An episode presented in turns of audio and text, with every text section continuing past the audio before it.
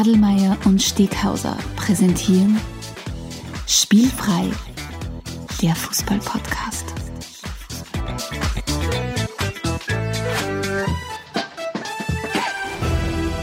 Herzlich willkommen zu einer neuen Folge von Spielfrei, dem Fußball-Podcast direkt aus Graz. Und hinter Plexiglas ansonsten mir gegenüber Stefan Adelmann. Hey, scheint, dass wir wieder mal gemeinsam im Studio sind. Hallihallo. Ähm, ich finde die Plexiglasscheiben eigentlich mittlerweile schon ein Relikt aus längst, vergangenen, vergangener längst vergangenen Zeiten. Aus einem Land vor unserer Aus Zeit. dem Land von unserer Zeit. Schön da zu sein. Hallihallo. Ja, na, wenn wir einen Platz finden, wo wir es hinrahmen können, tun wir es eh weg. Hast eigentlich recht, ja. Äh, ja, wir sind heute wieder endlich zum richtig Podcasten da.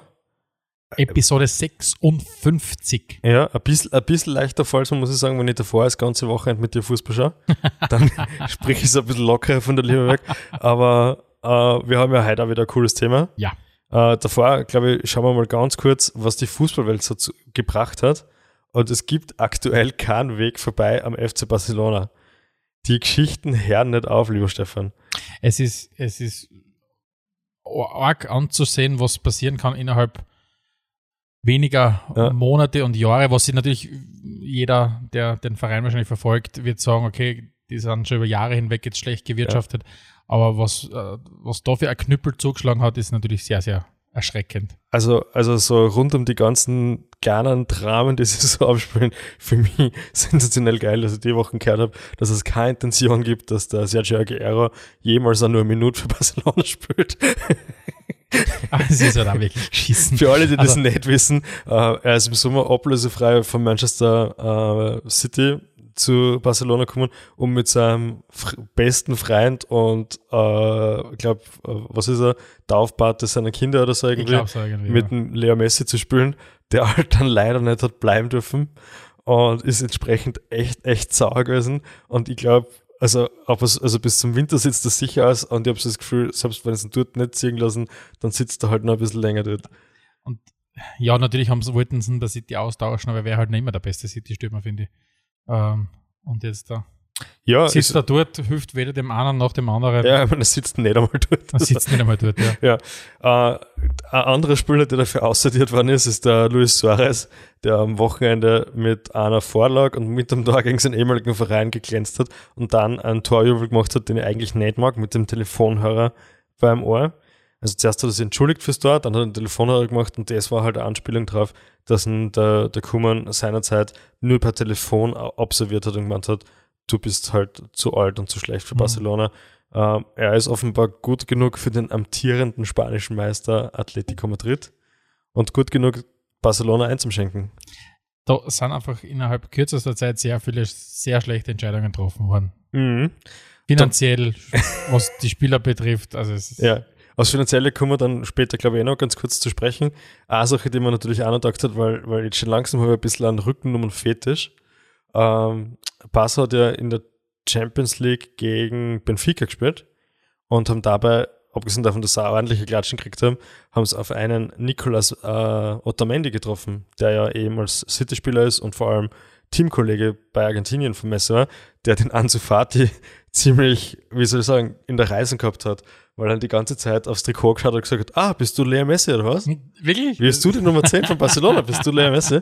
Und da sage ich dann schon, das sind genau die Situationen, wo ich meine, vielleicht ist nicht die beste Idee, den jüngsten Spieler mit so einer Nummer auszustatten. Ja, Aber wobei er ich sonst nicht so sehr an Rückennummer glaube. Aber er hat zumindest bei seinem Comeback, glaube ich, gleich getroffen, der Hansu Fati. Ja, ja, nein, also der, das ist ohne Frage ein guter Spieler, Mhm. aber es ist, also um in die Fußstapfen von Messi zu treten, reicht es halt mittlerweile nicht einmal aus, wenn du zehn gute Saisonen hast. Ja, Ja, du Das brauchst noch mehr. Das ist wahr. Wir schauen kurz nach, wir schauen kurz nach Deutschland. Ja. Die Bayern haben verloren. Ja, aber was ich gelesen habe, ja auch, ich meine, der, der, der, der Kevin Trapp hat, glaube ich, bei den Frankfurtern eine richtig geile Partie Ja, hingelegt. und einfach alles gehalten, ja. Also Ähm, Sensation. aber tatsächlich geben die Bayern daheim eine 1-0-Führung aus den Händen. Ja. Das kann mich nicht erinnern. Ja, wenn man sie vorne nicht schießt, lieber Stefan. Ja, Weißt du? So Ja, war's. Der, der Hinterecker hat ja auch getroffen. Also ich bin ja nicht so Fan von ihm, aber, aber dürfte auch eine sehr gute Partie gespielt haben.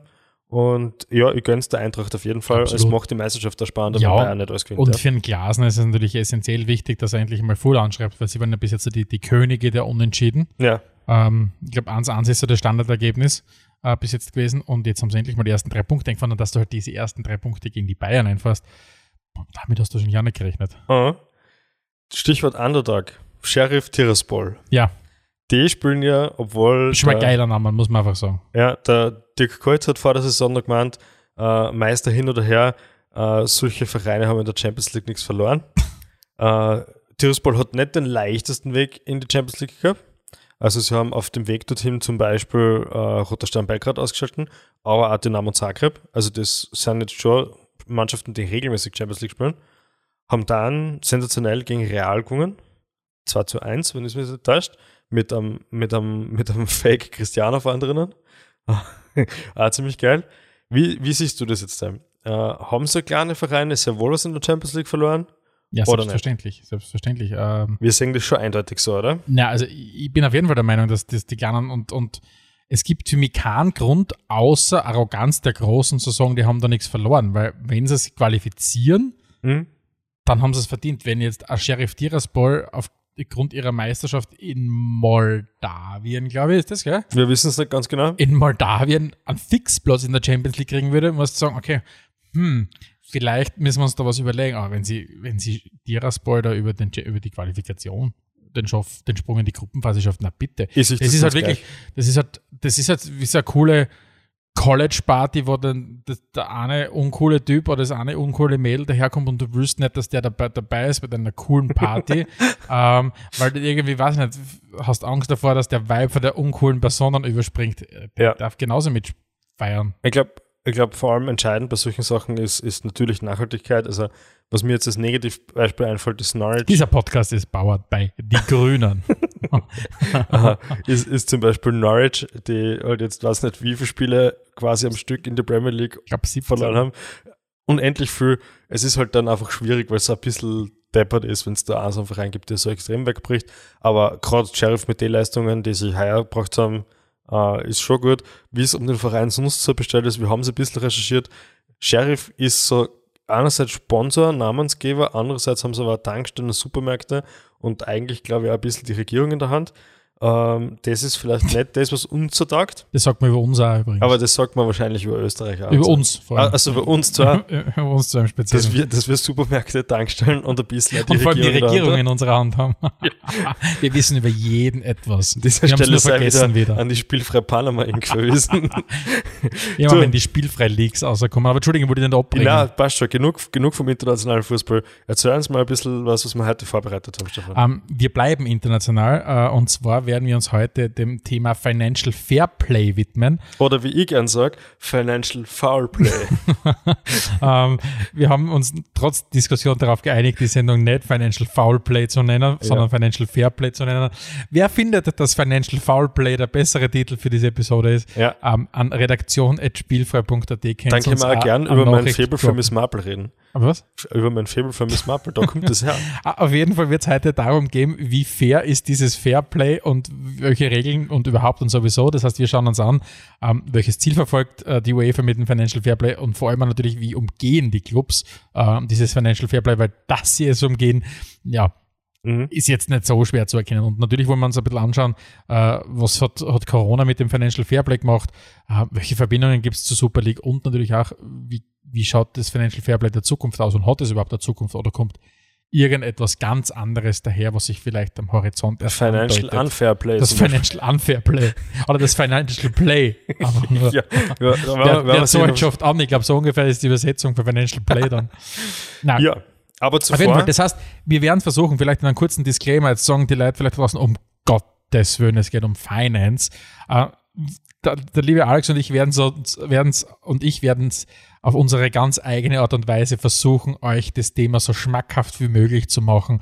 Ähm, und wir werden jetzt dann nicht hergehen und unser, ich würde nicht mal Halbwissen sagen, sondern unser Bruchteilwissen von Bilanzlesen dafür verwenden, um irgendwelche Bilanzen von BSG, City oder was auch immer zu zerpflücken. Sondern wir schauen einfach nur rein, warum ist es vielleicht doch nicht so gut, wie es vielleicht genau, und zu wie Beginn immer, gedacht war. Und wie immer werden wir uns davor ein bisschen am Mut antrinken. Ja. Stefan, ich habe wieder was dabei. Das Getränk der Episode. Uh, Spielfrei, spielfrei, der Fußball-Podcast. Und zwar dieses giftgrüne Zeugs, was du vor dir stehen siehst, äh, ist, nennt sich Avocado-Likör und verbindet, also nimmt die Avocado her, nimmt alles aus, was irgendwie noch gesund ist und presst dann mit Alkohol irgendwie da rein. ah, genial. Äh, ich bin gespannt, was du so sagst. Lieber Stefan, Prost.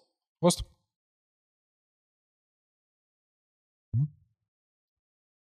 Naja.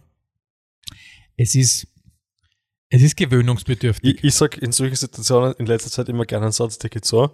Also es ist ein sehr gutes Getränk, sehr viele andere Getränke sind sehr viel besser. Weißt du eigentlich, was Avocado, ähm, Rucola und Falafel gemeinsam haben? Du isst alles drei gern? Ja, ich esse alle tatsächlich, alle drei Sachen. Wobei äh, Bitte? Avocados esse ich nicht mehr so gern, weil die halt echt, der ökologische Fußabdruck von einer Avocado ist halt ungefähr, wie wenn es, keine Ahnung, wie wenn ich jetzt irgendwo hinfliege, dort der Wasserbieten auftrage, für fünf Wochen rennen lasse und dann wieder heimfliege und dann ein Brot ist. Und das ungefähr, ja, auf jeden Fall, das Ja. ist nicht gut, deswegen mache ich es nicht mehr so oft. Aber, was ich damit, worauf hinaus will, ist, alle drei Dinge sind Dinge, die ich erst irgendwann in meinem Leben einmal kennengelernt habe. Ich bin nicht aufgewachsen in der Oststeiermark und habe von Beginn an Avocados gekannt. Ich glaube, das ist aber normal, ja. na, na, wirklich, aber das ist ja lustig, oder? Ja. Kennst du das auch? Es gibt so ein paar Dinge, Hummus. ja. Auf einmal ist sie Hummus die ganze Zeit und Ja. überhaupt und ist es nur so lang, bis man wieder so davon abgegessen hat, dass ich wieder zwei Monate pausieren muss und dann ist sie wieder nur Hummus die ganze Zeit Okay. oder was auch immer. Ähm, aber es gibt so lustige Dinge, das, ja, die auf einmal dann dieser Thank God Kapitalismus, dieser globalisierte Markt uns auf einmal vorbeibringt, die einfach richtig gut sind. Ja, ich, ich, ich sehe das jetzt immer bei meinen Kindern, weil, ähm, wie du sagst, wir sind halt so aufgewachsen, dass wir solche Sachen nicht kennen. Und so Lipdauer geben. Ja, aber also fast schon triviale Sachen wie, wie Oliven oder so. Ich glaube, ich war das erste Mal 15, 16, 17, 18, wie ich Oliven gegessen habe. Meine Kinder essen das, es halt Sachen beißen können.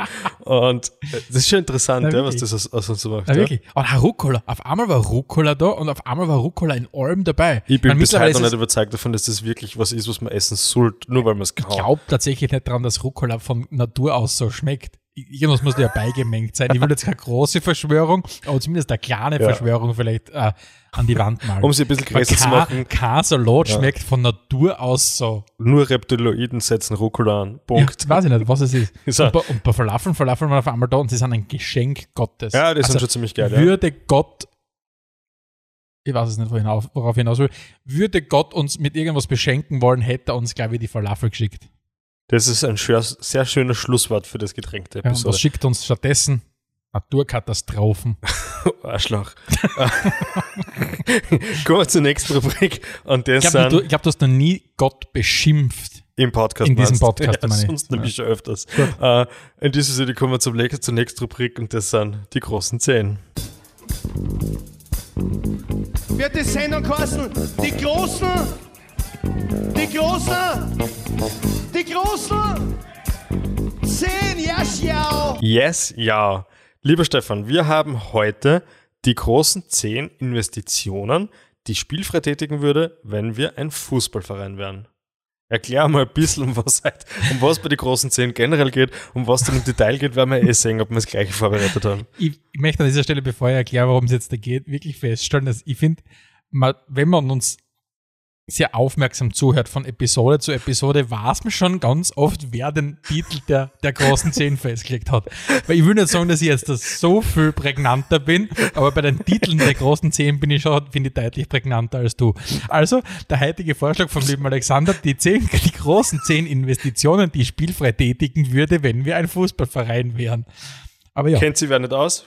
Ha? kennen Sie wer nicht aus. Das haben, haben, müssen wir sparen, haben wir nicht genug Tonbandel zum Aufnehmen? Ich glaube nicht. Punkt für dich. Game, Set, Match, äh, Stegisch. Na, es geht darum, dass der liebe Alex und ich uns in jeder Schwerpunktepisode, und in so einer befinden wir uns ja heute, ähm, uns immer Gedanken machen zu einem bestimmten Thema oder einer bestimmten Fragestellung oder was auch immer.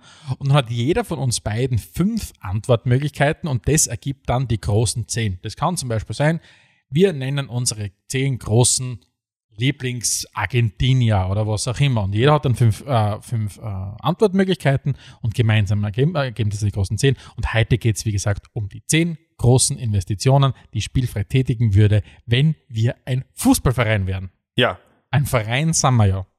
stimmt. Fußballverein sind wir halt keiner. Im weitesten Sinne ist man sogar Fußballverein übrigens, aber das erklärt einmal extra. äh, Ah, wer fängt denn an? ja, ich würde dich gern vorlassen. Okay, mein Platz 5, wenn wir, und ich bin jetzt einmal davon ausgegangen, dass Geld keine Rolle spielt. Ja, ich gehe mal davon aus, dass wir, wenn wir Fußballverein werden, sehr erfolgreich werden. Ich bin ja, natürlich ja. sehr erfolgreich. Ja. Mein Platz 5 der großen Investitionen wäre, ich würde richtig viel Geld in ein Vereinslokal investieren. Ah, cool. Und das direkt in den Stadionkatakomben, an die Stadionkatakomben angeschlossen ist. ja? Damit die Leute nicht weit gehen müssen und damit sie gleich ein richtig gutes Vereinslokal haben. Und du musst irgendeine alte Frau oder alter Mann drinnen, den Mhm. muss man extra dann herholen für das. Das, das den Laden hat schon ewig lang betreiben. Aha. Wie man das dann macht, weiß ich nicht. Also, das, Also wird, mir, das wird damit viel Geld schwierig, sage ich mal. Na, auf jeden Fall, ein guter Verein braucht ein gutes Vereinslokal. ja das finde ich gut. Ja. Und da braucht es dann schon an der Wand viele Schals ähm, von vergangenen europacup Sa sagen wir uns ehrlich, in Wirklichkeit wirst du eigentlich ein Stadion ums Uhu herumbauen. Ja, also genau. Ist übrigens auch die einzig realistische Variante, wie du das zusammenkriegst. Ja? ist U wäre es großartiges Vereinslokal. Also wer äh, die, Gast, die Grazer Gastroszene kennt, weiß hoffentlich und wenn nicht, Schande über euch, ja. äh, was das Uhu ist. Äh, Café Uhu in der Leonardstraße. Unbedingt vorbeischauen. Mein Platz 5, liebster Stefan. bitte. Ich würde mal richtig viel Geld in die Hand nehmen für Digitalisierung. Oh, oh. Passwort-Alarm. Da Ja? merke ich, dass du gerade auf einem Marketingfestival warst. Und zwar Wir brauchen mehr Budget für Digitalisierung. genau Wenn richtig. du jetzt mit Platz 4 dann der Disruption dann aussehst, dann, dann kündige ich den Podcast heute noch auf. auf Platz Und der. La weitermachen. Das ist dann. übrigens auf Platz 1. Ja, genau. Äh, na, Digitalisierung deswegen, weil ich natürlich nur mich selber gedacht habe und ich hab- hätte gern, dass alle Berührungspunkte, die ich mit unserem Verein hätte, möglichst einfach auch online möglich sind. Weil ich bin draufgekommen, ich triff mich unglaublich gern Leid, mit, unglaublich gern mit Leuten zum Fußball schauen oder so. Aber ich stehe nicht gern an, ich mag nicht gern was umtauschen gehen, ich mag nicht gern irgendwie wegen einem Ticket irgendwo hinfahren. Das soll alles möglichst einfach, möglichst online funktionieren. Es geht ja alles theoretisch heutzutage im Internet. Ja. Seien wir uns ehrlich, es gibt eigentlich nichts, was nicht mehr geht. Was wäre was wär die eine Technologie, die du am ersten aussuchen könntest? Ähm, dass ich online im Stadion ein Bier bestellen kann, das dann automatisch mich findet. Mhm. Das würde ich schon mal super geil finden. Das Mhm. kann eigentlich überhaupt nicht schwer sein. Ich, Mhm. In der App, die ich da verwende, speichere ich meinen Sitzplatz. Ja, das ist ja mega mühsam, wenn du dann immer kontrollieren musst, ob du die Person warst, die dann wirklich bestellt hat. Weil stell dir mal vor, du bestellst jetzt ein Bier und dann kommt irgendein Kollege oder Kollegin und bringt das Bier, der wird dir vom ersten abgefangen, der sagt, ja, ja, das habe ich bestellt. Ja, dann musst du halt irgendeinen QR-Code scannen. Was Ja, weiß boah, ist das mühsam. Steg ich überleg dir was Besseres. Ja, dann muss er halt, dann muss er halt immer die bestellten Bier mitbringen und Zähne zum Extra verkaufen. Okay. Bin ich jetzt da, ich bin jetzt nicht dafür verantwortlich, Entschuldigung, ich so weiß, ich bin, ich, immer viel, zu- ausarbeite. ich weiß, ich bin immer viel zu negativ, es tut mir leid. Ich Ja. finde es großartig, dass du viel Geld in, Te- in Technologie und Digitalisierung investieren würdest. Platz 4 bitte, Stefan. Weil nämlich auch ich die Technologie ins Spiel bringe und ich muss natürlich bei so einer Frage muss ich ganz ehrlich hergehen und irgendwann einmal Beruf mit Privaten verbinden und Beruf ist in dem Sinne jetzt der Podcast, nicht der Podcast, sondern äh, ich würde Warte mal kurz, du machst sonst auch noch was? ich mache tatsächlich sonst auch was Aha, okay. Ja, jeder wie es meint. ah, und werde genauso gut bezahlt wie über Spielfrei. ähm, falls mein Arbeitgeber zuhört. Äh, na, ich würde auf jeden Fall, wenn ich die Kohle hätte, als Spielfrei in Trainingstechnologie von Skillslab investieren. Oh, das ist Die nett. ja. einzig, die einzig, einzig richtig objektive Trainingstechnologie, die dir erlaubt, zu schauen, wie gut bin ich denn im Vergleich zu allen anderen. Übrigens da draußen, liebe Zuhörerinnen und Zuhörer, mal kurz eine Werbe aufs, äh, Werbesendung in eigener Sache. Shameless Plug nennt sie das. mir sehr. Ähm, weil das ist linke Tasche, rechte Tasche, weißt du? Ja. Äh, na, also tatsächlich, kommst doch einmal äh, ins Skillslab nach Wunschschuh, da kann jeder kicken, der ein bisschen kicken mag und man muss nicht gut sein, aber man kann auch gut sein und es macht richtig Spaß und ihr kriegst da geile Sachen unten. Mhm. Das heißt, ihr kennst da wirklich, du hast 320 Quadratmeter Ballmaschinen und Pipapo und das macht richtig, richtig Spaß. Kann ich nur bestätigen, ich habe ja ein kurzes Comeback gegeben aus meiner Ja, fußballfreien Zeit. Das hat mich war- sehr geehrt, dass du dort- dafür der Ja, es war, ich wollte es unbedingt ausprobieren. Es Ja. ist echt lustig. Und Ja. wenn ich nicht so Fußballinvalid wäre, wäre ich viel öfter dort. Also wirklich, geht's her, schaut's auf www.skills-lab.com, da kann man kostenloses Trainings, äh, kostenloses Probetraining buchen und alles. Also kommt's mal vorbei. Kann Gut. man auch auch, auch, äh, One-on-One mit dir machen zum Ja, Beispiel. selbstverständlich. Für, Man kann ja zum Beispiel super geile Firmen feiern, Weihnachtsfeiern. Skillslab.com slash Stefan spielfrei oder so irgendwas. Promocode 10%. Da müssen, da müssen wir noch ein bisschen genau Äh, recherchieren. das Dann. müssen wir noch offen. Auf Platz 4 bei mir, liebster Stefan. was ist auf Platz 4 bei dir? Ich würde natürlich investieren in, in eine Akademie. Bravo, du bist halt sehr vernünftig und sehr, ja, finde ich gut. Ja, find ich habe mir echt Ich so. eher gedacht, du kommst mit irgendwas Nicht von Du, mein, du meinst, weil ich im Vorfeld goldene gemeint, Sitze für den VIP-Club. weil ich, äh, weil ich vor, im Vorfeld gemeint habe, ich würde einen laut Bändner kaufen.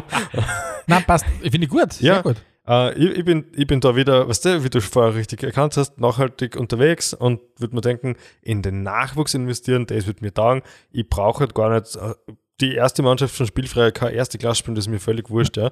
Oder eine, Turnier, eine Hobby-Turniermannschaft sein. Aber so eine Nachwuchsmannschaft, das wird mir schon taugen, ja. Dieser Podcast wird präsentiert von Die Grünen.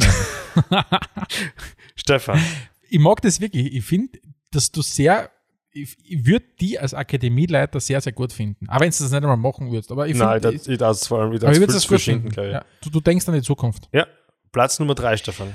Jeder geile Verein braucht ein geiles Vereinsmaskottchen. Also ich würde viel Hm. Geld investieren für ein gutes Vereinsmaskottchen. Ja, Und damit meine ich jetzt nicht nur irgend so was rein Digitales, sondern es muss etwas sein, wo irgendwer so ein geiles Kostüm anzieht äh, und dann irgendwie vielleicht so eine Mischung. Es muss schon ein Viech sein. Ich weiß nicht, was für ein spielfrei Viech äh, unser Maskottchen wäre, aber es Ja. muss irgendein Viech sein. ich habe da eine Frage, lieber Stefan. Bitte. Ein ein geiles Maskottchen. Ich habe das Gefühl, die zwei Begriffe, die beißen sich ein bisschen. Was? Maskottchen Hast du- sind das hast du, Beste. Hast du, hast du ein Beispiel für mich für ein geiles Maskottchen? All, alle sind gut. Sogar der Sturmhannes war damals war cool. Ich meine, ich und Flax von der ist die- Fußball-Europameisterschaft. Es ist die höchste Form von, von, von Soziopathie, glaube ich, wenn du sogar dein, eigenen, dein eigenes Maskottchen nach dir benennen musst, so wie es damals bei Sturm war. Habe ich übrigens daheim als Stoff. Aber als Sturmhannes war grandios und es gibt so viele andere. ja, Also wirklich, ich bin ein großer Fan und ich würde extrem gern ja da bin, bin ich noch nicht ganz überzeugt. Aber vielleicht machen wir mal eins. Ja. Oder wir rufen an dieser Stelle auf zum. Ideenwettbewerb. Boah, Redaktion bester. at spielfrei.at, schickt uns doch bitte eine Zeichnung oder was auch immer. Oder einfach nur, wo, was ihr gern sehen ja, würdet. von eurer Idee, was ihr was, was eurer Meinung nach das spielfreie Maskottchen sein könnte. Ja, da Boah, wäre ich gespannt. Ja? Ich glaube, in 56 Episoden hast du noch nie so eine gute Idee gehabt wie jetzt da. Ich finde den, den, den, Ideenwettbewerb für ein Spielfrei-Maskottchen so grandios. Also bitte, bitte, bitte, wie die Edith Klinger damals schon gesagt hat, schickt uns was an spielfrei, äh, nein, an der Redaktion at spielfrei.at, so heißen wir. Ähm, ich würde es großartig finden. Es Voll. können Tiere drinnen sein, es müssen keine Tiere drinnen sein, es, was auch immer. Hm? Finde ich auch gut. Ja? Mein Platz zwei, bin ich bei Platz zwei? Äh, ich glaube, ich bin bei Platz Ah, 3. Entschuldigung, du bist bei Platz drei. Und zwar habe ich auf Platz 3 etwas, was du vorher schon ähnlich, in ähnlicher Weise aufgegriffen hast, und zwar eine gescheite Kantine. Ja, bravo. Bravo. Das- Kannst du die wenigstens machen dann, weil du kochst extrem gut. Ja, das, das werde ich machen. Da gibt es ein paar, ein paar Klassiker, vielleicht so eine Mischung aus die gestandensten Klassiker, die man in einer Kantine erwartet und das ein oder andere kulinarische Beef Highlight. Tata. Das genau, das so ein bisschen abseits vom herkömmlichen Ja. Kantinenessen ist. Und sonst muss dort Karten gespielt werden und was weiß ich, Tatautomat oder so. Eine Kantine halt, wie man es halt so Weißt du, was da bei uns auch geben wird? Hm? Es wird wahrscheinlich geben ein, es wird geben Falafel mit Rucola, äh, Oliven und, Avocados. und Avocado. Ja. Willst du jetzt dann noch irgendwann nochmal kurz in, in spielfrei Interrail Express auspackst, dann haben wir wieder alles dabei. Platz zwei, lieber Stefan. Ah, mein Platz zwei ist, ich würde ganz viel Geld dafür investieren, damit Dave Grohl, Paul McCartney und Tom Megan, glaube ich, spricht man aus, der eh- mittlerweile, mittlerweile ehemalige Sänger von Kasabian, ähm, die haben sich 2020 getrennt, sechs gar nicht mitgekriegt. eine geile Vereinshymne schreiben. Ha! Das würde mir extrem taugen. Ja, das kostet auch sicher ein bisschen. Das kostet sich extrem viel. Vielleicht müssen wir dann beim, beim, beim, beim unserem Vereinsmaskottchen doch auf das Modell aus China zugreifen von der Fertigung her. Aber, aber ja, ja, das würde mir extrem taugen. Das- ich glaube, das hätte Schuss. Und ich bewusst, ich habe zuerst nur Dave Grohl und Paul McCartney gehabt und dann habe ich gedacht, naja, der eine hat sicher keine Ahnung vom Kicken, der Dave Grohl. Paul McCartney weiß ich wahrscheinlich auch nicht, dass er noch, na, Tom Megan, der hat zumindest schon ein paar Mal äh, äh, mit Kasabian Nummern aufgenommen, die für FIFA und was Gott was immer ja und sind. außerdem großer Leicester-Fan, glaube ich, oder? Großer Leicester-Fan, ja. Mhm. Underdog, großartige Nummer. Auf jeden Fall, das wäre mein, ist mein Platz 2. Wie schaut's bei dir aus? Sch- schließe ich mich gleich an. Ich, hab- ich würde als Investition richtig viel Geld in die Hand nehmen für Musiklizenzen, Bravo. weil ich hätte gerne im Stadion, dass so geile Musik läuft die ganze Zeit. sehr gut. Und ich weiß, dass das ziemlich teuer ist, wenn man dort die absoluten Hymnen spielt. Ja. Und drum muss man da ein bisschen Kohle in die Hand nehmen, damit es die Leute einfach taugt, weil ma, ma, man muss schon sagen, bei den Fußballspielen, wo wir oft zuschauen sind, ist meistens so, dass das Aufwärmen jetzt nicht das Spannendste ist. Und wenn da dafür geile Musik läuft, Ja, dann geht gut. das wieder besser. Nein, finde ich, finde ich sehr geil. Ich bin, sehr, ich bin bis jetzt sehr zufrieden mit unseren großen ja, acht. ich habe ja gewusst, dass das ein gutes Thema ist, Ja. auch wenn es ein bisschen schwier- sperrig anzukündigen ist.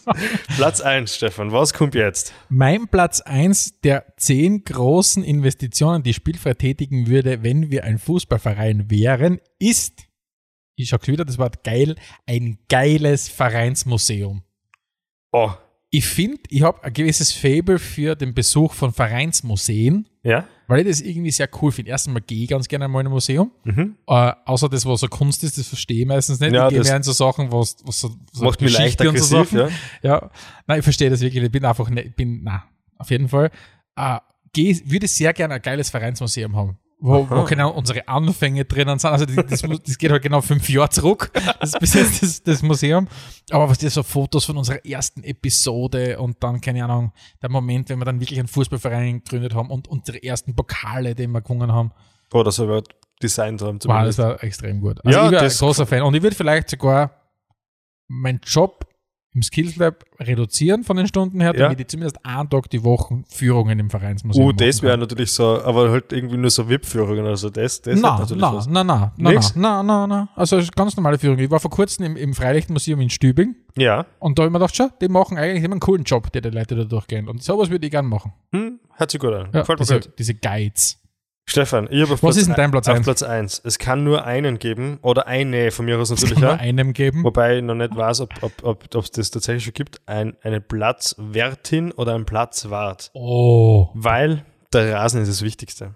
oh, hast du absolut recht. Der muss passen. Da möchte ich gern, Ja. dass UEFA zertifiziert von mir aus der beste Rasen Ja. liegt, den Ja. es irgendwo Ja. geben kann. Ja, und irgendeiner mit der Nagelschere tut noch justiert, bis es wirklich passt. Also Liebenau wird es in unserem Verein nie geben. Nie, so ein Desaster. die, die nie, nie, nie, absolut Niemals, nicht. ja. Nein, ich will natürlich keine anschu- anziehen, Entschuldigung. Aber, aber ich meine nur, der Rasen ist wirklich eine Klasse und ja, Finde ich gut. da würde ich viel investieren. Da gibt es sicher so Leute, die das so professionell machen, so Rasencoaches. Ja, sicher. Ich glaube, ich, ich glaub, ich glaub, ungelogen kannst du das in irgendwo eher in UK drüben irgendwo tatsächlich, glaube ich, studieren. Na bitte. Ja, ich glaube das wirklich. Also das ist komplett irre. Boah, das würden wir beide machen. Werfen beide unsere Jobs hin. Kommen wir zu unserem Schwerpunktthema. Spielfrei, Spielfrei, der Fußball, der Fußball-Podcast. Ultimativ verfolgt Financial Fair Play oder FFP, wie es auch genannt wird, zwei Ziele. Nachhaltigkeit und Wettbewerbsfähigkeit.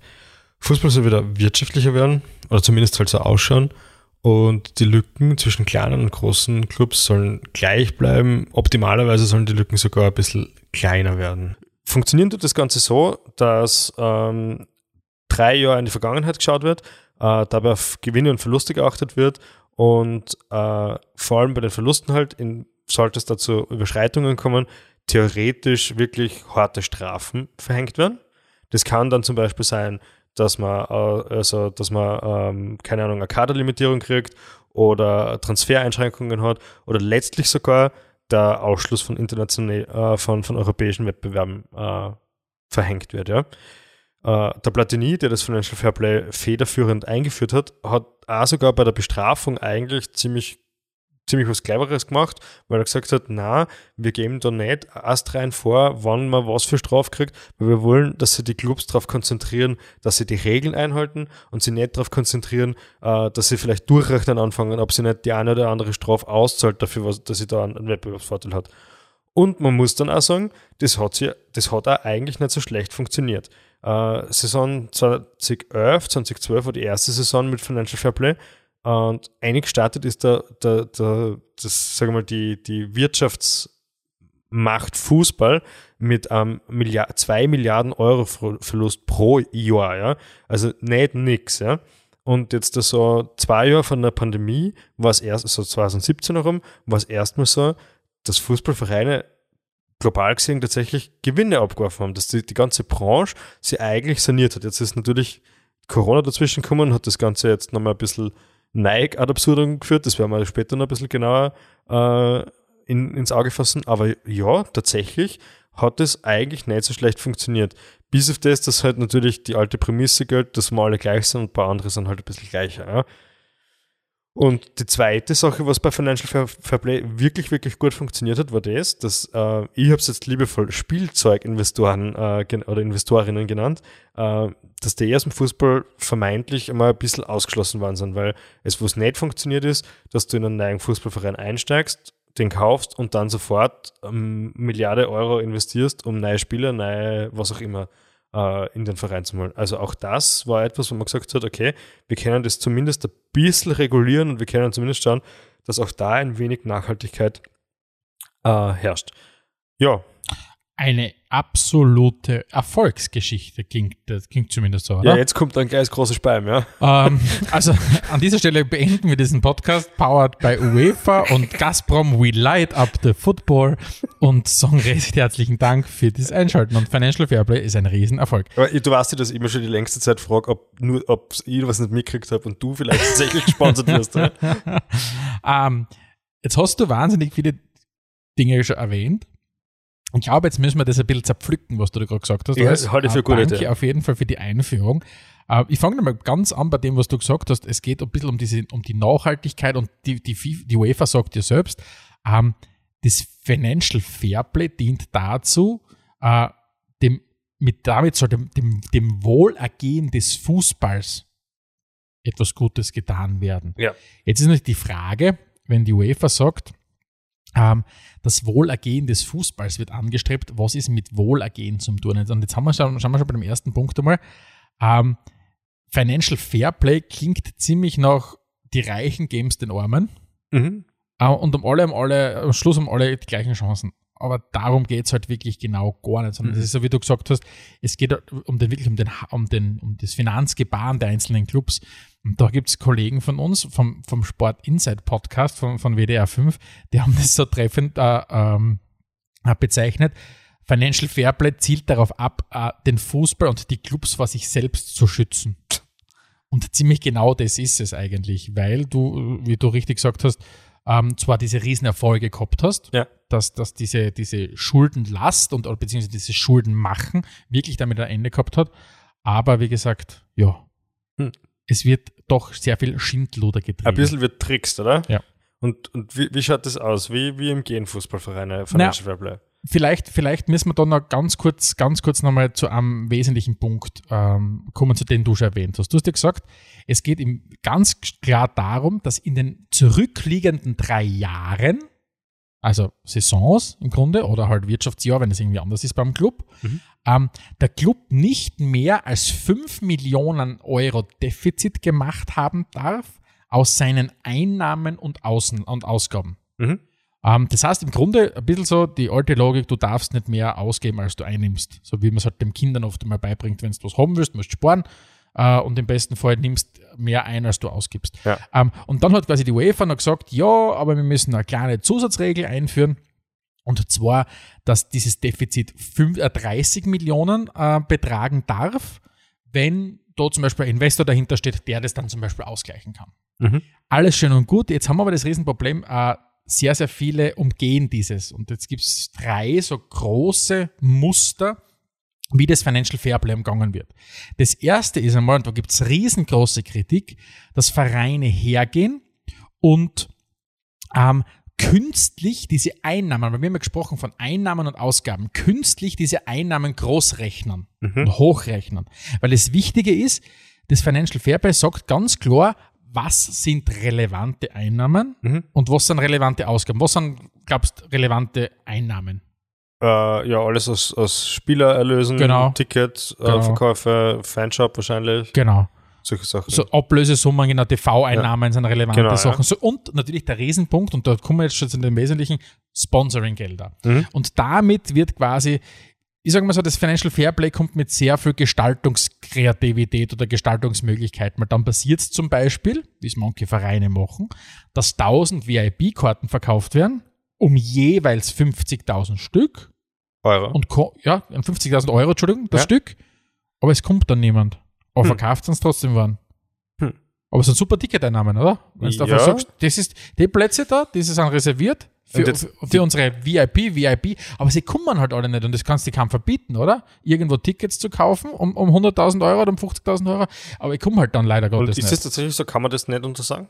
Also, Ah, nein, weil du, du ganz, ganz schwer tust und da tut sich die UEFA sehr, sehr schwer, auch heute noch zu belegen, wann ist etwas eine marktgerechte Einnahme und wann ist es nicht mehr marktgerecht. Okay. Und das ist nämlich ein Riesenthema. ja, das kann ich mir deswegen vorstellen, weil rund um Corona haben wir das jetzt schon ein paar Mal gehabt, dass Vereine so virtuelle Sachen verkauft haben. Ja. Also das virtuelle Bier oder die virtuelle Karte, ja. Mhm. Und das könntest du ja eigentlich nicht nur be- Corona-bedingt machen, sondern generell. ne? Und Mhm. dann wird es sowieso spannend, weil wenn du dann virtuelles Bier auch noch verkaufen anfängst. Genau. Und, und das heißt, wo sich die UEFA wahnsinnig schwer tut in ihrer in der Überprüfung dieser Regeln ist, sind Einnahmen noch marktgerecht. Zum Beispiel, wenn man jetzt hernimmt, Juventus hat jetzt vor kurzem den äh, Vertrag mit seinem Brustausstatter, mit Jeep verlängert. Mhm. Und die ist nicht nur verlängert worden, sondern auch nochmal deutlich erhöht worden. Jetzt ist natürlich die Frage, in einem, in einem Jahr, wo der Fußball ziemlich eingebrochen ist, wo TV-Einnahmen äh, stagniert sind, wo keine Leute im, im, im, im, im, im Stadion waren und so weiter, ist es marktgerecht, das zu erhöhen? Und dort Ja, vielleicht haben die Leute mehr Chips gekauft. Ja, genau, aber irgendwann kommst du zu dem Punkt, du kannst es nicht mehr argumentieren. Und das treibt halt dann ganz stark natürlich äh, seine Blüten bei so Vereinen, die halt, namentlich sind es eh die zwei bekannten PSG und Man City, die halt wirklich das auf die Spitze treiben, das Ganze. Ja. Weil wenn du dir zum Beispiel PSG anschaust, ähm, und an und für sich ist es ja quasi verboten, aufgrund von Financial Fairplay einfach herzugehen und zu sagen, ich als Investor investiere jetzt 500 Millionen dort und ein halbes Jahr später mache ich wieder 500 Millionen dort, sondern was diese Vereine machen, sie behelfen sich dieser Konstrukte und dieses Hochrechnen von Sponsoring-Einnahmen ist das Wichtigste. Okay. Das schaut dann zum Beispiel so aus, nur mal ein Beispiel zu nennen, PSG, wissen wir ja, PSG kehrt, dem, glaub, dem, dem, äh, dem irgendeinem Fonds aus Katar Genau. zu den prominentesten und potentesten Sponsoren von Katar, äh, von PSG gehören äh, der katarische Tourismusverband, äh, die katarische Nationalbank, äh, die, die, ein Telefonanbieter aus Katar, ähm, die staatliche Fluglinie Qatar Airways kennt man natürlich, ähm, eine Sportklinik und äh, Sportsender, der Sportsender BN Sports aus Katar, dessen äh, Chef zufällig der Präsident von äh, ähm, PSG ist ein gewisser Nasser El Khelaifi. Das hatte, äh, Der übrigens auch der Chef ist von der European Clubs Association. Genau so ist es. Das heißt, was diese Vereine machen, und das kommt auch im, im, im Podcast unserer Kollegen von Sport Insight sehr gut aus, die schaffen das, diese Clubs, um einzelne, Inve- einzelne reiche Menschen herum und deren Netzwerk, so ein, ein ein Scheinnetzwerk aufzubauen, wo im Grunde von angegliederten Unternehmen oder von untergeordneten Unternehmen halt wahnsinnig viel Kohle reinfließt. Und das ist wirklich äh, ja, der einfachste Trick, ähm, wie du, wie du, wie du Kohle einbringen kannst. Und es geht dann zum Beispiel so weit, und das ist auch ein ganz ein klassisches Spielzeug, wie man das machen kann, ist, äh, ein Phänomen, das man gesehen hat in den letzten Jahren, ist beim Spielertausch. Wenn zwei Spieler miteinander getauscht werden, Ja. dass plötzlich beide Spieler mit viel, viel höheren Transfersummen getauscht werden, als es eigentlich der Fall war davor. Genau. Weil was passiert, wenn ich das künstlich aufbausche? Ich habe mehr auf meiner Einnahmenseite äh, äh, plötzlich auszuweisen. Und wenn ich mehr auf meiner Einnahmenseite habe, kann ich auch wieder mehr ausgeben. Mhm. Egal wie viel der Spieler tatsächlich wert ist. und, und die äh, Vereine haben das natürlich perfektioniert, weil wenn du das nämlich gut angehst und geschickt angehst, dann fällt der eine Transfer noch in die alte äh, Buchungsperiode und der zweite Vere äh, Transfer in die neue und dann profitieren wirklich beide Vereine davon. Ja. Ja. Oder so was Großartiges, was es auch seit neuestem gibt, ein zweiter wesentlicher neuer Trick, den es gibt, das Konstrukt Leihe mit Kaufpflicht. Mhm. Leihe mit Kaufpflicht ist, und das sagen auch, das, das ich finde ja richtig ausgedrückt, eine Leihe mit Kaufpflicht ist keine Leihe mit Kaufpflicht, sondern es ist einfach eine Ratenzahlung. und das führt dann dazu, dass zum Beispiel so Spieler wie der Locatelli, der nach der EM von, von Sassuolo zu, zu Juve gewechselt ist, für zwei Jahre ausgeliehen wird und danach gilt die Kaufpflicht. Ich meine, was ist denn das für ein irres Konstrukt? Das ist nichts anderes als Ausgaben in die Zukunft verschieben, Ja. damit dieser Betrachtungszeitraum von den vergangenen drei Jahren quasi davon äh, unbeeinflusst Ja, ist. vor allem ist es extrem kurzfristig gedacht, weil du kannst es ja nicht ewig machen, weil irgendwann, äh, irgendwann kommt dann das Jahr, wo du die Kaufpflicht hast auf 17 Spieler und dann wird es schwierig. Ja. Ja. ja. Jetzt ist es so, die große Kritik, äh, die ja oft ge geäußert wird am Financial Fairplay, ist ja nicht nur, dass die Regeln, so wie wir es jetzt gerade gehört haben, sehr, sehr leicht zu umgehen sind und die sieht UEFA wahnsinnig schwer, dort das irgendwie äh, zu überprüfen, sondern vor allem natürlich, dass die großen Clubs ja das Ganze missachten können, aber trotzdem die, die Regeln quasi nicht durchgesetzt werden. Das heißt, dass es nicht zu Strafen kommt. Da glaube ich, gibt es ja auch das eine oder andere interessante Beispiel, oder? Mhm, auf jeden Fall, ja. Äh, man, man braucht nur schauen, wie es rund um City ausgegangen ist. Letztlich ist ihnen alles Mögliche angedroht worden und passiert ist nichts. Der vorher schon genannte äh, Nasser al-Khelaifi hat gemeint, bevor er irgendeine Strafe für PSG akzeptiert, äh, kauft er sich die 200 teuersten Anwälte und deckt die UEFA die nächsten zehn Jahre mit Klagen ein. Äh, der ist übrigens auch Mitglied vom UEFA Executive Committee. Mhm. Das heißt, äh, nicht einmal der, als offiziell heißt es immer in jeder Ausschreibung, wir respektieren FFP, das ist kurz für Financial Fairplay, Uh, aber tatsächlich wird das nicht einmal, nicht einmal in öffentlichen Statements uh, respektiert, ja. Und entsprechend wird es halt auch gelebt. Und der Höhepunkt dazu war jetzt dann eigentlich die Corona-Phase, oder? Absolut. Ähm, die Corona-Phase hat natürlich den, den, den Vereinen ein, ein Riesenproblem beschafft. Und zwar, jetzt haben wir vorher schon darüber gesprochen, Financial Fairplay ist im Prinzip diese Balance aus Einnahmen und Ausgaben. Äh, jede Hackschülerin und jeder Hackschüler und jede HLW und HLW-Schülerin und Schüler wird sich auch zurückerinnern, wie du zum ersten Mal Einnahmen Ausgabenrechnung gelernt hast und so weiter und so fort. Ähm, und du weißt, okay, es ist nicht gut, wenn ich zu viele Ausgaben habe. Und jetzt bricht auf einmal im Fußball die Einnahmenseiten komplett weg aufgrund TV-Gelder werden gekürzt. Du hast natürlich das Riesenthema Ticketing nicht. Du hast keinen internationalen Tourismus, wo die Leute irgendwo hinfliegen, dein Museum besuchen oder was auch immer, was bei vielen Vereinen wirklich richtig, richtig viel Kohle abwirft. Und was ist passiert, plötzlich passiert? Du hast dir vorher schon diesen riesen Fortschritt quasi kommuniziert kommuniziert, dass in den ersten Jahren ja nachdem das Financial Fairplay eingeführt worden ist, der, der, kollektive Verlust, der in den ersten großen Ligen gemacht worden ist, deutlich reduziert worden ist. Nur plötzlich haben wir dann wieder einen riesen Anstieg. Das heißt, die UEFA berichtet von 8 Milliarden Euro Verlust, den die europäischen Vereine aufgrund von Corona gemacht haben. Und das natürlich wirkt sich riesengroß aus, weil die Ausgabenseite ist trotzdem oft einmal nicht zurückgeschrumpft worden. Ja. Natürlich kannst du jetzt da sagen, okay, ich kann meine Ausgabenseite damit ein bisschen steuern, indem ich in der nächsten Transferperiode ne, keine Spüle mehr kaufe. Und das hast du ja auch gesehen, ja. Ähm, dass viele ein bisschen mit, mit Standgas gefahren sind. Aber natürlich hast du das Riesenthema Gehälter. Und, und bitte fragen Sie nach bei vielen Vereinen, die sich ihre Spieler oft einmal nicht mehr leisten können. Also das war, war ein Riesenpunkt. Die UEFA hat dann zwar reagiert und hat gesagt, okay, wir müssen irgendwie Corona einfließen lassen und man ist dann einfach hergegangen und hat, hat quasi den Vereinen erlaubt, die, die Jahre 2020 und 2021 in einen Topf zu werfen, um dadurch quasi das Ganze wieder anzureichern, weil du sagst, okay, 2021 passiert wieder mehr, dadurch kannst du es quasi ausgleichen.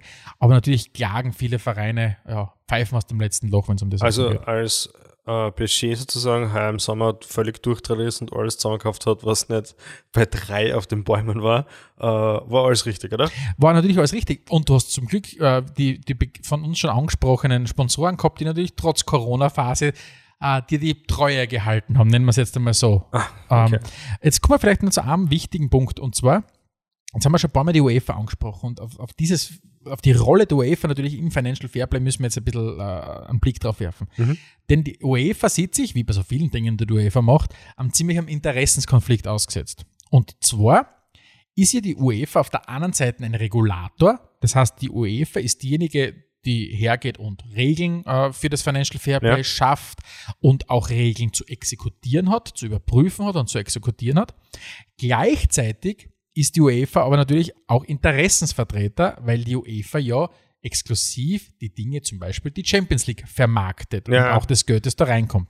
So, und lieber dort Sponsoren hat, drinnen hat, die lustigerweise auch bei manchen Fußballvereinen Sponsoren genau, sind. das ja. haben wir wieder in Katar. Aber jetzt habe ich natürlich eine Frage, eine ganz eine schwierige Frage. Wenn jetzt, lieber Alex, du der Präsident äh, von Man City bist und ich bin der Präsident von UEFA, Okay. Und du und benimmst, einer von uns zwar sicher schon helfen, aber gut. Du benimmst dich jetzt nicht richtig, weil du ganz, ganz viel ausgibst. Ja. Ähm, und du aber keine gescheiten Einnahmen hast. Und ich sage zu dir, hey Alex, das geht nicht, ich muss die aus der Champions League ausschließen. Und dann sagst du aber zu mir, hey, Alter, ich habe aber die ganzen geilen Spieler. Also ich habe einen De Bruyne bei uns im Kader, ich habe einen, äh, keine Ahnung, einen Bruno, äh, einen Bruno Fernandes, einen Bernardo Silva und wen auch immer, einen Sterling und so weiter. Wie würdest du deine Champions League ohne mich machen? Das geht ja komplett zu Lasten deiner TV-Einnahmen. Und, außerdem, und außerdem verziehe ich mich sonst sowieso in der Super League. Oh, genau, und außerdem verziehe ich sowieso sonst in der League. Oder machen wir es vielleicht noch drastischer. Du bist jetzt der UEFA-Präsident und ich bin der Präsident von PSG und du sagst mir, ich war böse. Und dann sage ich, mm, okay, na, verstehe ich voll, liebe UEFA, dann spiele ich heute das nächste Mal mit Neymar, Mbappé und, und Messi nicht bei euch in der Champions League mit. Und plötzlich komisch, dass die UEFA dann sagt, hey, irgendwie habe ich da ein Problem, ich, ich möchte gern strafen, aber andererseits, kann, wenn ich die Strafe und die wo ausschließe, dann kann ich meine Champions League nicht so gut verkaufen. Hm. Ja, hat die UEFA zu, dem, zu diesem leichten Konflikt da irgendein Statement? Oder? Ja, das Problem ist ja, oder das Problem unter Anführungszeichen ist, ähm, dass natürlich die, die Clubs, denen du Strafen androhst, ja auch Argumente haben. Zum Beispiel ist das Argument immer wieder die Marktmacht, dass du zum Beispiel sagst, schau her, äh, liebe UE, äh, zum Beispiel, wenn du jetzt der BSG anklagst und sagst, okay, ich möchte die aus dem Bewerb ausschließen oder City aus dem Bewerb ausschließen, dass BSG oder City hergeht und sagen, hey UEFA, ähm, ihr seid eigentlich nur Regulator, ihr kennt es überhaupt nicht, nur weil wir jetzt zum Beispiel äh, eine Super League gründen, worden, gründen wollten, uns aus dem nationalen Bewerb ausschließen. Das mhm. geht nicht, das, das steht eigentlich nicht zu. Ja. Das heißt, die, die Clubs gehen her und quasi äh, versuchen, mit ihren eigenen Grundsätzen die UEFA auszuhebeln. Das ist ja das ganze Gleiche, wenn zum Beispiel die ganzen reichen Clubs versuchen, Regularien für äh, Investoren zu lockern. Ja. Weil sie einfach sagen, hey, das ist Diskriminierung von Investoren, über das Thema haben wir schon mal gesprochen, mhm. dass das eigentlich lächerlich ist. Ja, ganz generell, diese, diesen Zwist zwischen UEFA und den Clubs bezüglich Super League und so weiter, das ist ja alles noch offen und noch nicht ausprozessiert. Und da wird wenn das Urteil mal, mal gefallen, gefallen ist, das wird sowieso spannend für uns. Aber liebe Leute, ihr da draußen, ihr seht, diesen Konflikt, den haben wir nämlich genau bei der Superliga. Die, die, die, die großen Vereine drohen der UEFA damit, einen eigenen Bewerb zu machen. Die UEFA will sie dafür strafen, sagt aber gleichzeitig, aber wie soll ich euch strafen? Soll ich aus der Champions League ausschließen, wenn ich eigentlich die Kohle vermarkten will aus der Champions League, also die, die Kohle verteilen will? Also dieser Interessenskonflikt, der wird da sein und deswegen wird ja. sie irgendwann auch, werden sie die Großen leider Gottes bei solchen Sachen immer durchsetzen. Schaut so aus. Äh, Gibt es generell, jetzt, der Begriff Super League ist schon ein paar Mal gefallen jetzt da. Äh, wie wie schaut es denn da aus? Wenn es jetzt so quasi eine Super League geben würde, ist da Financial Fairplay dann einfach kein Thema mehr oder haben die Leute dann unterschiedliche Kader? Wie, Du, ich glaube, wenn es tatsächlich so, äh, es wird irgendeine Form von, von Regularium brauchen, weil je, je abgeschlossener dieser Kreis wird, und das sehen wir im US-Sport, je, je, je, weniger auf du dieses Pyramidensystem in den Ligen arbeitest und, und je mehr du das Ganze ähm, abschließt, wirst du irgendeine Regel brauchen. Und diese Regel kann sein, ähm, dass du Gehaltsobergrenzen machst, wie sie zum Beispiel aktuell auch schon in Spanien gilt, ja. dass du Gehaltsobergrenzen machst oder und das, diese, diese Verrücktheit, muss man ganz ehrlich sagen, wird ja aktuell auch schon diskutiert, eine Luxussteuer einführen wirst. Okay, erklären Sie es ein bisschen. Ähm, und zwar ist mir hergegangen und gesagt, die, die, die, die, die Vereine, denen quasi das Financial Fairplay ein bisschen auf den Kopf fallen, die, die argumentieren, hey, liebe UEFA, wir finden es nicht richtig, dass sie unsere finanzielle Gesundheit immer daran messt, wie wir die letzten drei Jahre performt haben. Das sagt dir im Prinzip überhaupt nichts aus, wie gesund wir sind finanziell. Du mhm. sagst, okay, hm, eigentlich soll es schon ein bisschen was aus. Ein bisschen was schon geschaut, aber, aber ja, sie sagen, wir finden diesen Ansatz komplett überholt. Wir möchten voll gern, dass man in die Zukunft schaut, dass man sagt, okay, ihr könnt jetzt in dem, was wir tun, sehen, ob wir quasi gesund sind oder nicht und im Zweifel so können sie uns dafür strafen dann. Und deswegen wird jetzt da vorgeschlagen, eine sogenannte Luxussteuer einzuführen, dass man sagt, okay, man darf zum Beispiel, wenn es eine Gehaltsobergrenze gibt, und das ist zum Beispiel eine Diskussion gerade, dass man sagt, du darfst nur 70 Prozent von deinen Einnahmen dafür aufwenden, in, um in dein, in, in, dein Team, in dein Team zu investieren, in Form von Gehälter, Ablöse, Honorar für Berater und so weiter und so fort. Mhm. Und dass man sagt, okay, wenn du das überschreitest, dann musst du eine Strafe zahlen dafür, eine Luxussteuer, die in der gleichen Höhe anfällt wie das, was du überschritten hast. Jetzt aber natürlich die Frage, wenn du ein reicher, reicher Scheich aus, aus, aus, aus Dubai bist oder aus Katar bist und schon über eine Milliarde investiert hast und jetzt überschreitest du das um 200 Millionen, jetzt musst du noch weitere 200 Millionen zahlen. Ist das für dich ein Problem oder sagst du einfach, ist es der Freibrief quasi, um das quasi zu. Ich bin, ich bin ein bisschen hin und her gerissen. Also die, die einzige Chance, die sich ist, also zwei, also zwei Sachen sind wichtig. Das eine ist wichtig ist, dass die Luxussteuer mal mindestens bei 100% ist, weil es wird ja aktuell auch diskutiert, ob sie vielleicht nur mit 75% oder 50% kommt. Das wird dann bedeuten, wenn ein Verein 10 Millionen ausgibt, dass die Steuer dazu nur 5 Millionen wären. Aktuell in, dem in deinem Beispiel wäre 10 Millionen für 10 Millionen oder 100 Millionen für 100 Millionen. Und dann ist halt einfach entscheidend, was passiert mit dem Geld? Was mhm. passiert mit dieser Steuer? Ist das jetzt wieder was, was in den großen Topf der FIFA äh, oder UEFA einfließt und die tun das dann irgendwie umverteilen oder tun damit, keine Ahnung, irgendwas sonst sanieren oder sonst, dann, dann ist es einfach vorprogrammiert, dass, äh, dass wir diese Klassengesellschaft weiter auseinanderreißen werden. Ist es aber so, dass du sagst, diese, diese Gelder werden bewusst kleineren Vereinen eins zu eins weitergeben, was natürlich nie passieren wird, dann könnte das tatsächlich funktionieren, natürlich, Mhm. ja. Weil, wenn du dir vorstellst, dass du in einen Verein 100 Millionen Euro investierst, aber zeitgleich in einen anderen, kleineren Verein oder mehrere kleine Vereine auch 100 Millionen Euro investierst, wäre das ja schon eine spannende Sache, finde ich. Ja, aber natürlich gleichzeitig öffnest du halt die Büchse der Pandora, wenn es darum geht, wenn du genug Schotter hast, dann in, kannst du das investieren. Und dessen, glaube ich, muss halt dann jedem dann auch klar sein, natürlich. Weil die sind unfassbar reich und die kennen halt jede Strafzahlen. Aber ich bin wirklich sehr, sehr gespannt. Weil man halt auch sagen muss, die Katari und so weiter, äh, die, die, die PSG besitzen oder, oder, oder bei City ist es ganz das Gleiche, die werden das Sportbirkel weiter aufmachen und da abheben, weil denen geht es nicht Mhm. darum, ähm, also man muss anders anfangen. Was, haben, was, hat, was, was unterscheidet die Glazers dieser Welt, denen Manchester United gehört, von, von, von den Besitzern von, von PSG? Der wesentliche Unterschied ist, die Glazers wollen eine Rendite haben auf das, was sie machen. Die wollen irgendwas, wo die Kohle zurückkommt. Bei den Kataris geht es nicht um, um das Ganze. Bei denen geht es darum, auf der ganzen Welt ihr Image zu verbessern. Ja, genau. Und die setzen das einfach als Werbeausgaben ab, was da reinfließt in diese Ich Clubs. meine, was bei den Glazers und United passiert ist, das muss man vielleicht auch nochmal ganz kurz ein bisschen ausholen, weil das ist schon eine sehr spezielle Situation. Die Glazer-Familie borgt sie ganz, ganz viel Geld aus. Richtig, richtig viel Geld, kauft damit den Club Manchester United, nimmt dann aber Geld vom Club, um das Geld, was sie davor auspackt haben, den Leuten wieder zurück zum Zahlen. Und also das ist schon nochmal, nochmal die, die, die, vielleicht nochmal die schäbigste Liga der Ligen, wenn es so um, um, um Geldgeber und so geht, ja. Ja, ich weiß gar nicht, was schäbiger ist. Ich glaube nicht, dass es schäbiger ist, sich selbst zu bereichern, im Unterschied zu, herzugehen und das Image zu verbessern, dass du auf deine Menschenrechtsverletzungen Du musst, das, willst. du musst, ja, das natürlich, Also- das ist klar, ja, aber du musst das anders sagen. Es geht nicht nur darum, dass man sich selbst bereichert, sondern es geht auch wirklich darum, dass man da einen, einen Club schädigt. Auch noch, ja. Mhm. Das kommt halt beim United Beispiel dazu. Ansonsten hast du natürlich schon recht, die ganze Geschichte rund um Katar, wo ja dann auch demnächst der Fußballweltmeisterschaft sein wird, ist natürlich nicht fragwürdig, sondern das ist eigentlich entscheidend abzulehnen. Und wir werden auf jeden Fall sehr, sehr kritisch darüber berichten. Ja. Ich glaube, was wir auf jeden Fall sehen ist, was halt auch ein Riesenproblem ist, ist die Durchsetzung einfach von den Regeln. Weil das eine ist halt Regeln aufzustellen, das weiß jeder, der schon mal Regeln aufgestellt oder aufgestellt gekriegt hat. Aber wenn die Exekution der Regeln nicht, nicht relevant ist, was, wer wird sich dann dran halten an der ganzen Geschichte? Apropos, an dieser Stelle sei erwähnt, wir erscheinen ja wöchentlich, außer nächste Woche, weil da ist wieder Länderspielpause und über die Länderspielpause machen wir keine eigene Folge. Genau, also übrigens, ja, genau, so wie du sagst, es gibt uns erst in zwei Wochen dann wieder. Äh, Ähm, du, Stefan, aber ja. vielleicht, ähm, jetzt haben wir diese Luxussteuer kurz versucht, ein bisschen zu erörtern und einzuschätzen. Es scheint, wir scheinen uns äh, schon der gleichen Meinung zu sein, es bietet sehr viel Potenzial, alles ad absurdum zu führen und in, dass das alles in die Binsen geht. Also ich bin, da, ich bin davon überzeugt, es wird die Super League kommen, Ja. weil leider Gottes hat sie bis jetzt immer eine globale Macht durchgesetzt. Und zwar war das die Kohle. Und die Kohle wird sich auch da durchsetzen, weil die Leute irgendwann dort alle käuflich sind. Und das wird dann passieren. Die werden sind, das, das, das, das sieht man jetzt schon. Es wird der Punkt kommen, wo Investoren einfach unfassbar viel Kohle einbuttern können. Noch viel, viel mehr mit noch weniger Regeln. Und was das da mit dem Fußball macht, ich bin sehr, sehr gespannt. Und Aber- die Hoffnungen, dass da vielleicht noch jemanden gibt, der das. Ich meine, man darf es nicht, natürlich gibt es auch Stimmen, die da dagegen arbeiten. Mhm.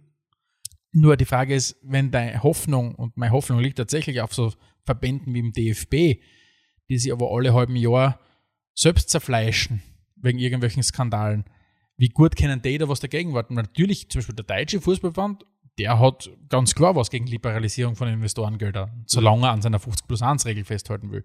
Weil wenn du Bayern oder Dortmund bist und du liberalisierst für Investoren die Möglichkeit, in einen Fußballverein zu investieren, du hast aber gleichzeitig ein 50 plus 1 System, ist irgendwann der Punkt, sind dann die Bayern irgendwann noch wettbewerbsfähig oder geht das dann einfach gar nicht mehr, weil dann, keine Ahnung, der Kilian Mbappé 250 Millionen zahlt kriegt. Ich meine, Mhm. von Ethik braucht man dann überhaupt nicht mehr reden. Das ist auch schon klar. Aber das haben wir dann, den, den Punkt haben wir schon lange überschritten, dass wir dann nicht mehr über ethisches Verhalten reden. Mhm. Nur, es gibt schon noch diejenigen, die, die versuchen, dem entgegenzuwirken. Zu sagen, hey, wir brauchen echte äh, finanzielle Stabilität.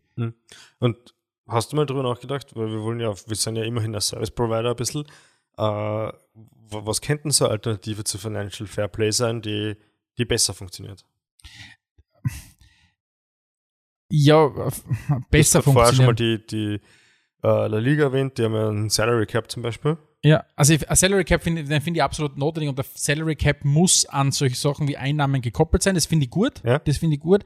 Aber, und dann ist das große Aber, es muss dann aber auch exekutiert werden, was relevante Einnahmen sind. Weil wir haben ja vorher darüber gesprochen, wie die Vereine hergehen und Einnahmen künstlich hochrechnen. Ähm, dann ist halt, so, was machen die Vereine heutzutage? Sie lassen sich ja nicht mehr nur Trikot und Stadion sponsern. Mittlerweile hat das Trikot, in dem es trainieren, einen eigenen Hauptsponsor. Das Trainingszentrum hat einen eigenen Hauptsponsor.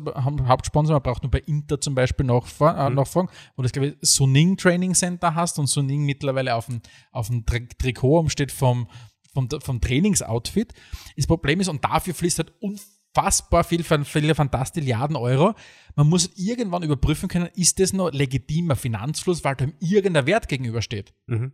Weil nur so macht der Gehaltsobergrenze Sinn, die an Einnahmen koppeln. Mhm.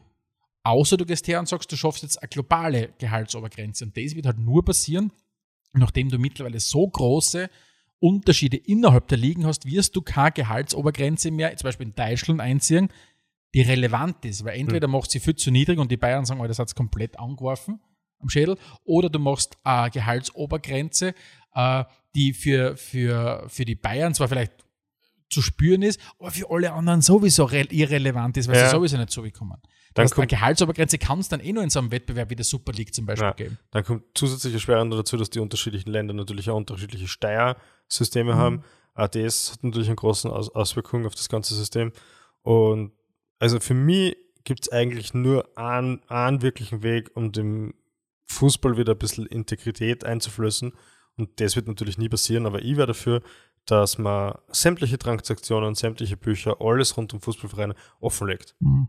Wenn ich, wenn ich bei jedem Transfer weiß, wer wie viel Kohle gekriegt hat, welche Manager mitschneiden, welche Gehälter dazu fließen, welche Aromatisierung, Aromatisierungen äh, da passieren, dann, dann kann ich wieder dem Fußball ein bisschen Vertrauen schenken. Nur so geht es meiner Meinung nach. Aber was ist dann, dann, wissen wir alle gemeinsam, und ich finde es gut, dann wissen wir alle gemeinsam, irgendwer hat sich falsch verhalten, aber was ist dann, wenn dann wieder nichts passiert? Weil die UEFA sie quasi einen Ausschluss abkaufen lässt um 10 Millionen Euro. Glaubst du, wenn du dein Herz in dein Fußballherz hineinfühlst, glaubst du noch an, an, an einen positiven Ausgang aus dem Ganzen? Oder ist, Nein, das, ich glaube sowieso oder ist der Zug schon lang abgefahren? Ich glaube, dass das leider vorbei ist. Ich sage es ja immer wieder. Ja. Wir werden auf kurz oder lang in den unteren Ligen äh, landen, wo wir den Fußball erleben werden, der uns taugt, der halt spielerisch nicht so schön anzuschauen ist. Und hier und da, wenn wir sonst nichts zu tun haben, werden wir schon in die Premier Super Champions League reinschauen. Mhm. Aber, aber ansonsten, äh, der, der Zug ist abgefahren, er ist nicht mehr aufzuhalten. Dies, äh, diesen, diesen Interrail Express kann niemand mehr aufhalten, Na, und, Stefan. und das ist das, also wie ich dann erstmals gelesen habe von der Klage der großen Clubs auf, auf Diskriminierung der Investoren, habe ich mir gedacht, okay, leider Gottes sind wir ganz in einer falschen Richtung abgebogen. und ja, und das Schlimme ist halt wirklich, dass damit halt dem Fußball, und da sind wir wieder bei dem, da machen wir schon ein bisschen die Runde zu dem, wie wir angefangen haben, wie die UEFA groß verkündet hat, im Financial Fairplay geht es um das Wohlergehen des Fußballs. Ich weiß nicht, ob es wirklich um dieses Wohlergehen geht. Es geht darum, dass ein paar sehr, sehr wohl ergeht. Das Aber ob der Fußball, ob es dem, um's dem wirklich um, dem, um das Wohlergehen des Fußballs geht, das möchte ich wirklich massiv Das bezweifeln. ist generell sehr lustig.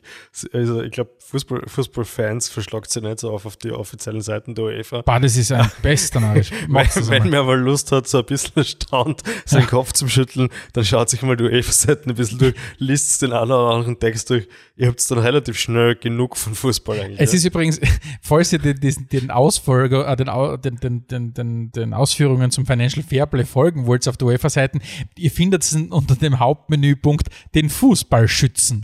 Das ist jetzt keine Lüge. Ja. Der Punkt hasst so, den Fußball schützen und dann gibt es das Ganze zum Thema Financial Fairplay.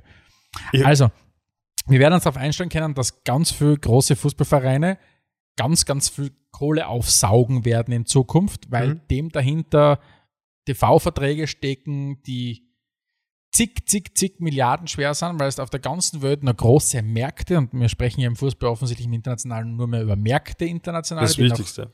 ähm, und das wird halt alles aufsaugen. Und irgendwo, und du hast natürlich gesagt, darunter wird es vielleicht noch die Super League 2 geben und die Super League 3, aber irgendwann wird es dann einen Cut geben.